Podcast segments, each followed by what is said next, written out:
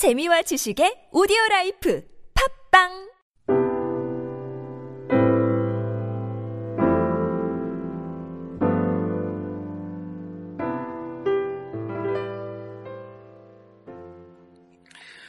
오늘 우리가 읽은 본문의 말씀은 감옥에 있는 사도 바울이 에베소 교인들을 위로하고 격려하는 말씀입니다. 위로를 받아야 할 사람은 사도 바울인데 오히려 위로하고 격려를 받아야 할 사람이 사도 바울인데 오히려 격려하고 또 기뻐하고 감사하는 놀라운 본문이 오늘 우리가 읽은 본문입니다. 13절 말씀을 보시면 사도 바울이 에베소 교인들에게 이렇게 이야기합니다. 너에게 구하노니 너희를 위한 나의 여러 환란에 대해서 낙심하지 말라. 이는 너희의 영광을 위한 것이니라. 여러분에게 복음을 전하다가 감옥에 갇히게 된 나의 어려움으로 인해서 낙심하지 마십시오. 이 모든 일이 여러분에게 영광스러운 일이 될 것입니다. 사도 바울은 에베소 교인들에게 이렇게 이야기하고 있었습니다. 교우 여러분 어떻게 사도 바울은 감옥에 갇힌 사람으로 어려움을 겪으면서 절망하지 않고 시련에 굴복하지 않고 오히려 당당한 모습으로 이렇게 에베소 교인들을 격려할 수 있었다고 여러분은 생각하십니까? 첫째로 우리는 그 이유를 1절에 있는 그리스도 예수의 일로라는 단어에서 그 이유를 찾을 수가 있습니다. 사도 바울이 감옥에 갇혔습니다. 하지만 그 고통의 이유가 그리스도 예수로 인한 것이었습니다. 그가 누명을 쓰고 미움을 당하고 고발을 당하여 지금 감옥에 갇혀 있었지만 그 사도 바울은 부끄러움이 없었고 오히려 기쁘고 더욱 당당했습니다. 그가 당하는 고난이 의를 위한 고난이고 주님, 을 위한 고난이었기 때문이었습니다. 여러분, 고난이 다 부끄러운 것입니까? 그렇지 않습니다. 주님께서 말씀하셨듯이 의를 위하여 핍박을 당하는 경우가 있습니다. 예수님께서 의를 위하여 핍박을 당하는, 자, 당하는 자는 복이 있나니 천국이 저희 것입니다. 이렇게 말씀하셨습니다. 주님을 위하여 사람들이 욕하고 핍박하고 거짓으로 모든 악한 일을 할 때에는 기뻐하고 즐거워하라고 말씀하셨습니다. 하늘에 너희 상이 큼이라 말씀하셨습니다. 또 사도 바울 베드로가 이야기했듯이 애매히 고난을 받아도 하나님을 생각함으로 슬픔을 참으면 아름다운 것이라고 했습니다. 오직 선을 행함으로 고난을 받고 참으면 하나님 앞에 아름다운 것이라고 사도 바울 베드로가 이야기를 했습니다. 여러분, 이 사도 바울의 고난도 그런 것이었습니다. 주님을 위한 것이었기 때문에 또 주님을 위한 희생이었기 때문에 고난을 당하나 그가 담대하였고 고난 중에도 주님을 생각하면서 기뻐하면서 감사할 수 있었다는 그런 말씀입니다. 여러분, 고난이 다 나쁜 것이 아닙니다. 사실 생각해 보면 오히려 고난으로 우리는 주님께 가장 귀한 것을 드리게 됩니다. 우리들의 마음도 정성도 사랑도 헌신도 고난이라는 이 그릇으로 담겨질 때 하나님께 정말 가장 귀한 것으로 이렇게 들려지게 된다는 그런 말씀입니다. 여러분, 가장 귀한 수고가 무엇이라고 생각하십니까? 고난이 가장 귀한 수고입니다. 우리가 남편에게, 아내에게, 자녀에게 고난을 당하나 그것을 고난이라고 얘기하지 않습니다. 그것을 기쁨으로, 감사로, 가장 귀한 수고로 그렇게 이야기합니다. 사도 바울은 고난을 당했지만 그것을 고난으로 생각하지 않고 하나님을 위한 것으로 생각하기 때문에 기뻐하고 감사하고 담대하고 오히려 에베소 교인들을 격려할 수 있었다는 그런 말씀입니다. 둘째로 바울이 고난 중에도 이게 담대하고 오히려 다른 사람을 격려할 수 있었던 이유는 그가 복음의 비밀을 가진 사람이었기 때문입니다.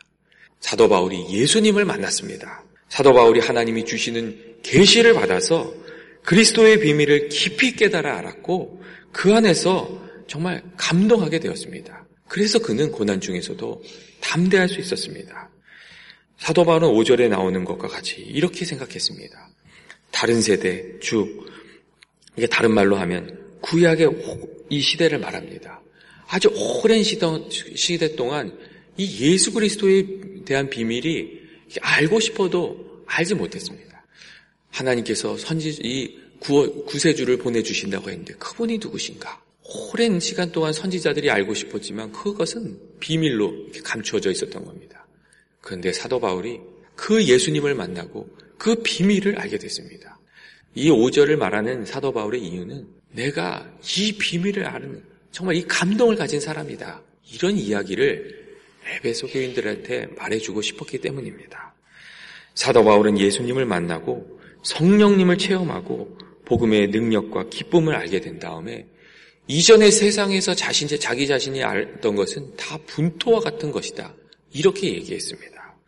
주님을 알고 나니 이렇게 이 사도 바울의 마음에 늘 기쁨이 주님을 생각할 때마다 기쁨이 있었고 감사가 쏟아나고 지혜가 쏟아나고 또 성령의 능력으로 일할 수 있게 되었습니다. 그래서 사도 바울이 주님을 자랑하면서 주님으로 인해서 나는 기뻐한다. 이렇게 말할 수 있었던 것입니다. 여러분, 우리도 그렇지 않습니까? 예수님을 알면 알수록 주님께 더 가까이 가면 갈수록 그 안에서 깨달아지는 것이 있고 주님 앞에 나아가서 기도할 때마다 주님께서 부어주시는 그 기쁨과 위로가 있습니다. 그 감사가 있습니다. 찬송할 때 하나님께서 우리들의 마음에 찾아와 주시면 그 마음에 깊은 평안이 찾아오고 하나님의 위로가 느껴집니다. 말씀 가운데서 하나님을 만나고 하나님이 깨달아지면 그 말씀 가운데서 깨어지면서 하나님께 이렇게 느껴지는 그 감사가 있습니다. 여러분 사도 바울이 그런 감사 속에서 살았고 그래서 능력 있는 삶을 살 수 있었던 것입니다. 고린도후서 4장 7절에서부터 9절을 보면 사도 바울이 이렇게 이야기하는 것을 읽을 수가 있습니다. 우리가 이 보배를 질그릇에 가졌으니 이는 능력의 힘이 큰 것이 하나님께 있고 우리에게 있지 아니함을 알게 함이라. 우리가 사방으로 사방으로 우겨 싸움을 당하여도 쌓이지 아니하며 답답한 일을 당하여도 낙심하지 아니하며 핍박을 받아도 버림받지 아니하며 거꾸로 뜨림을 당하여도 망하지 아니하고 이렇게 이야기를 했습니다. 질그릇 안에 담은 이 보배가 무엇입니까? 사도 바울이 말하는 이 보배가 뭐냐는 겁니다. 이게 바로 예수님입니다. 예수님을 만날 때마다 우리가 위로를 받고 예수님께 나아갈 때마다 우리가 지혜를 얻고 힘을 얻고 넉넉히 이 모든 것을 감당하게 된다. 사도 바울이 이 이야기를 우리에게 들려주고 있었습니다. 그리고 그 이야기대로 사도 바울은 승리하고 또 에베소 교인도 넉넉히 위로하고 있었던 것입니다.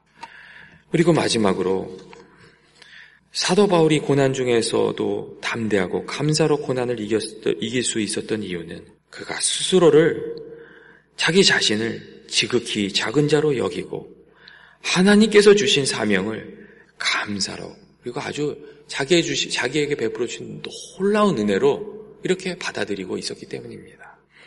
사실 사도 바울은 예수 믿는 사람들을 잡아서 죽이던 감옥에서 쳐놨던 그런 사람이었습니다. 근데 하나님께서 그를 불러주셨습니다. 용서해 주시던 것만 해도 감사한 일인데 하나님께서 그를 불러서 또 사도로 복음을 전하는 자로 이렇게 삼아 주셨습니다.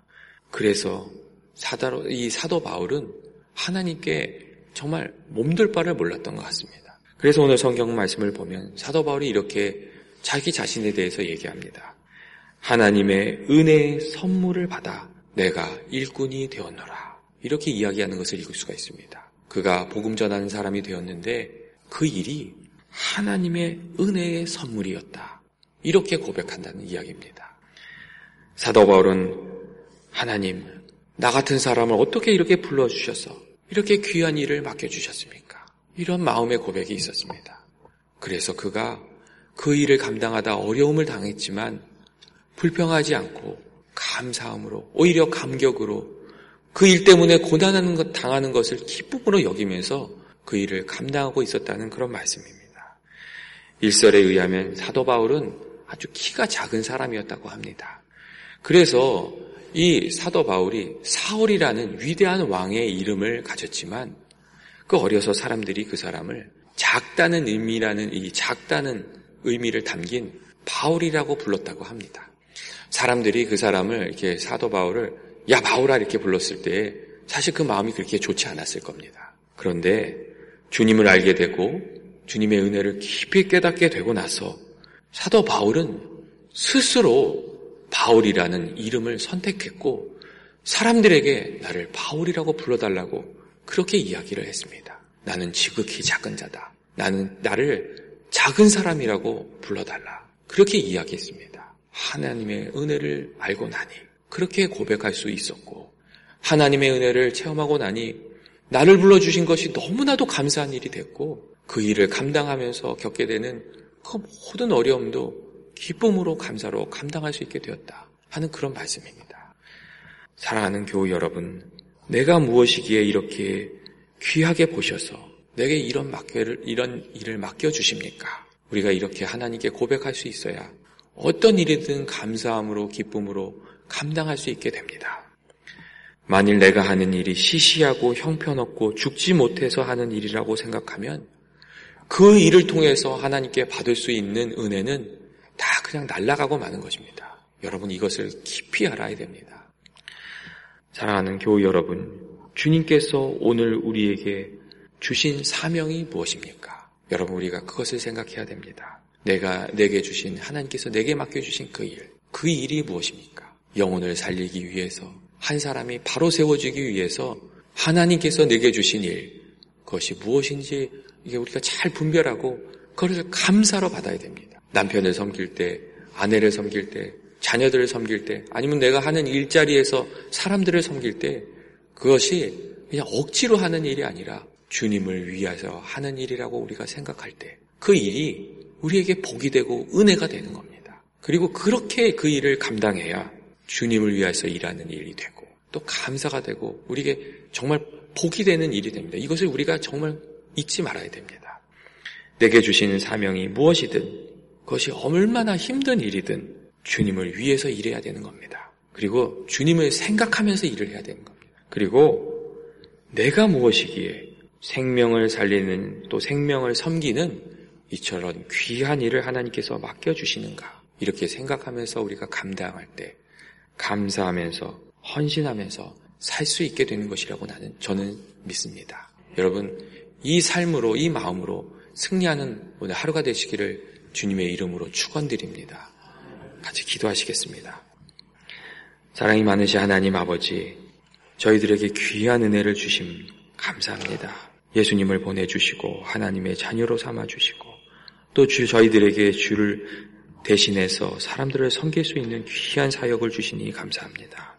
주께서 저희들을 섬겨주신 것 같이 저희가 섬길 수 있도록 주여 도와 주옵소서. 예수님을 생각하면서 저희들 오늘 하루 주님을 위하여 살아가는 저희들이 되게 하여 주옵소서. 주님을 위해서 나아갈 때 주여 능력 주시고 시해 주시고 어떤 어려움도 넉넉히 감당할 수 있도록 주여 도와 주옵소서. 예수님의 이름으로 기도합니다. 아멘. 여러분 오늘은 우리가 살아가고 있는 이곳과 조국을 위해서 또 북한 땅을 위해서 기도하는 날입니다. 저희 우리가 살아가고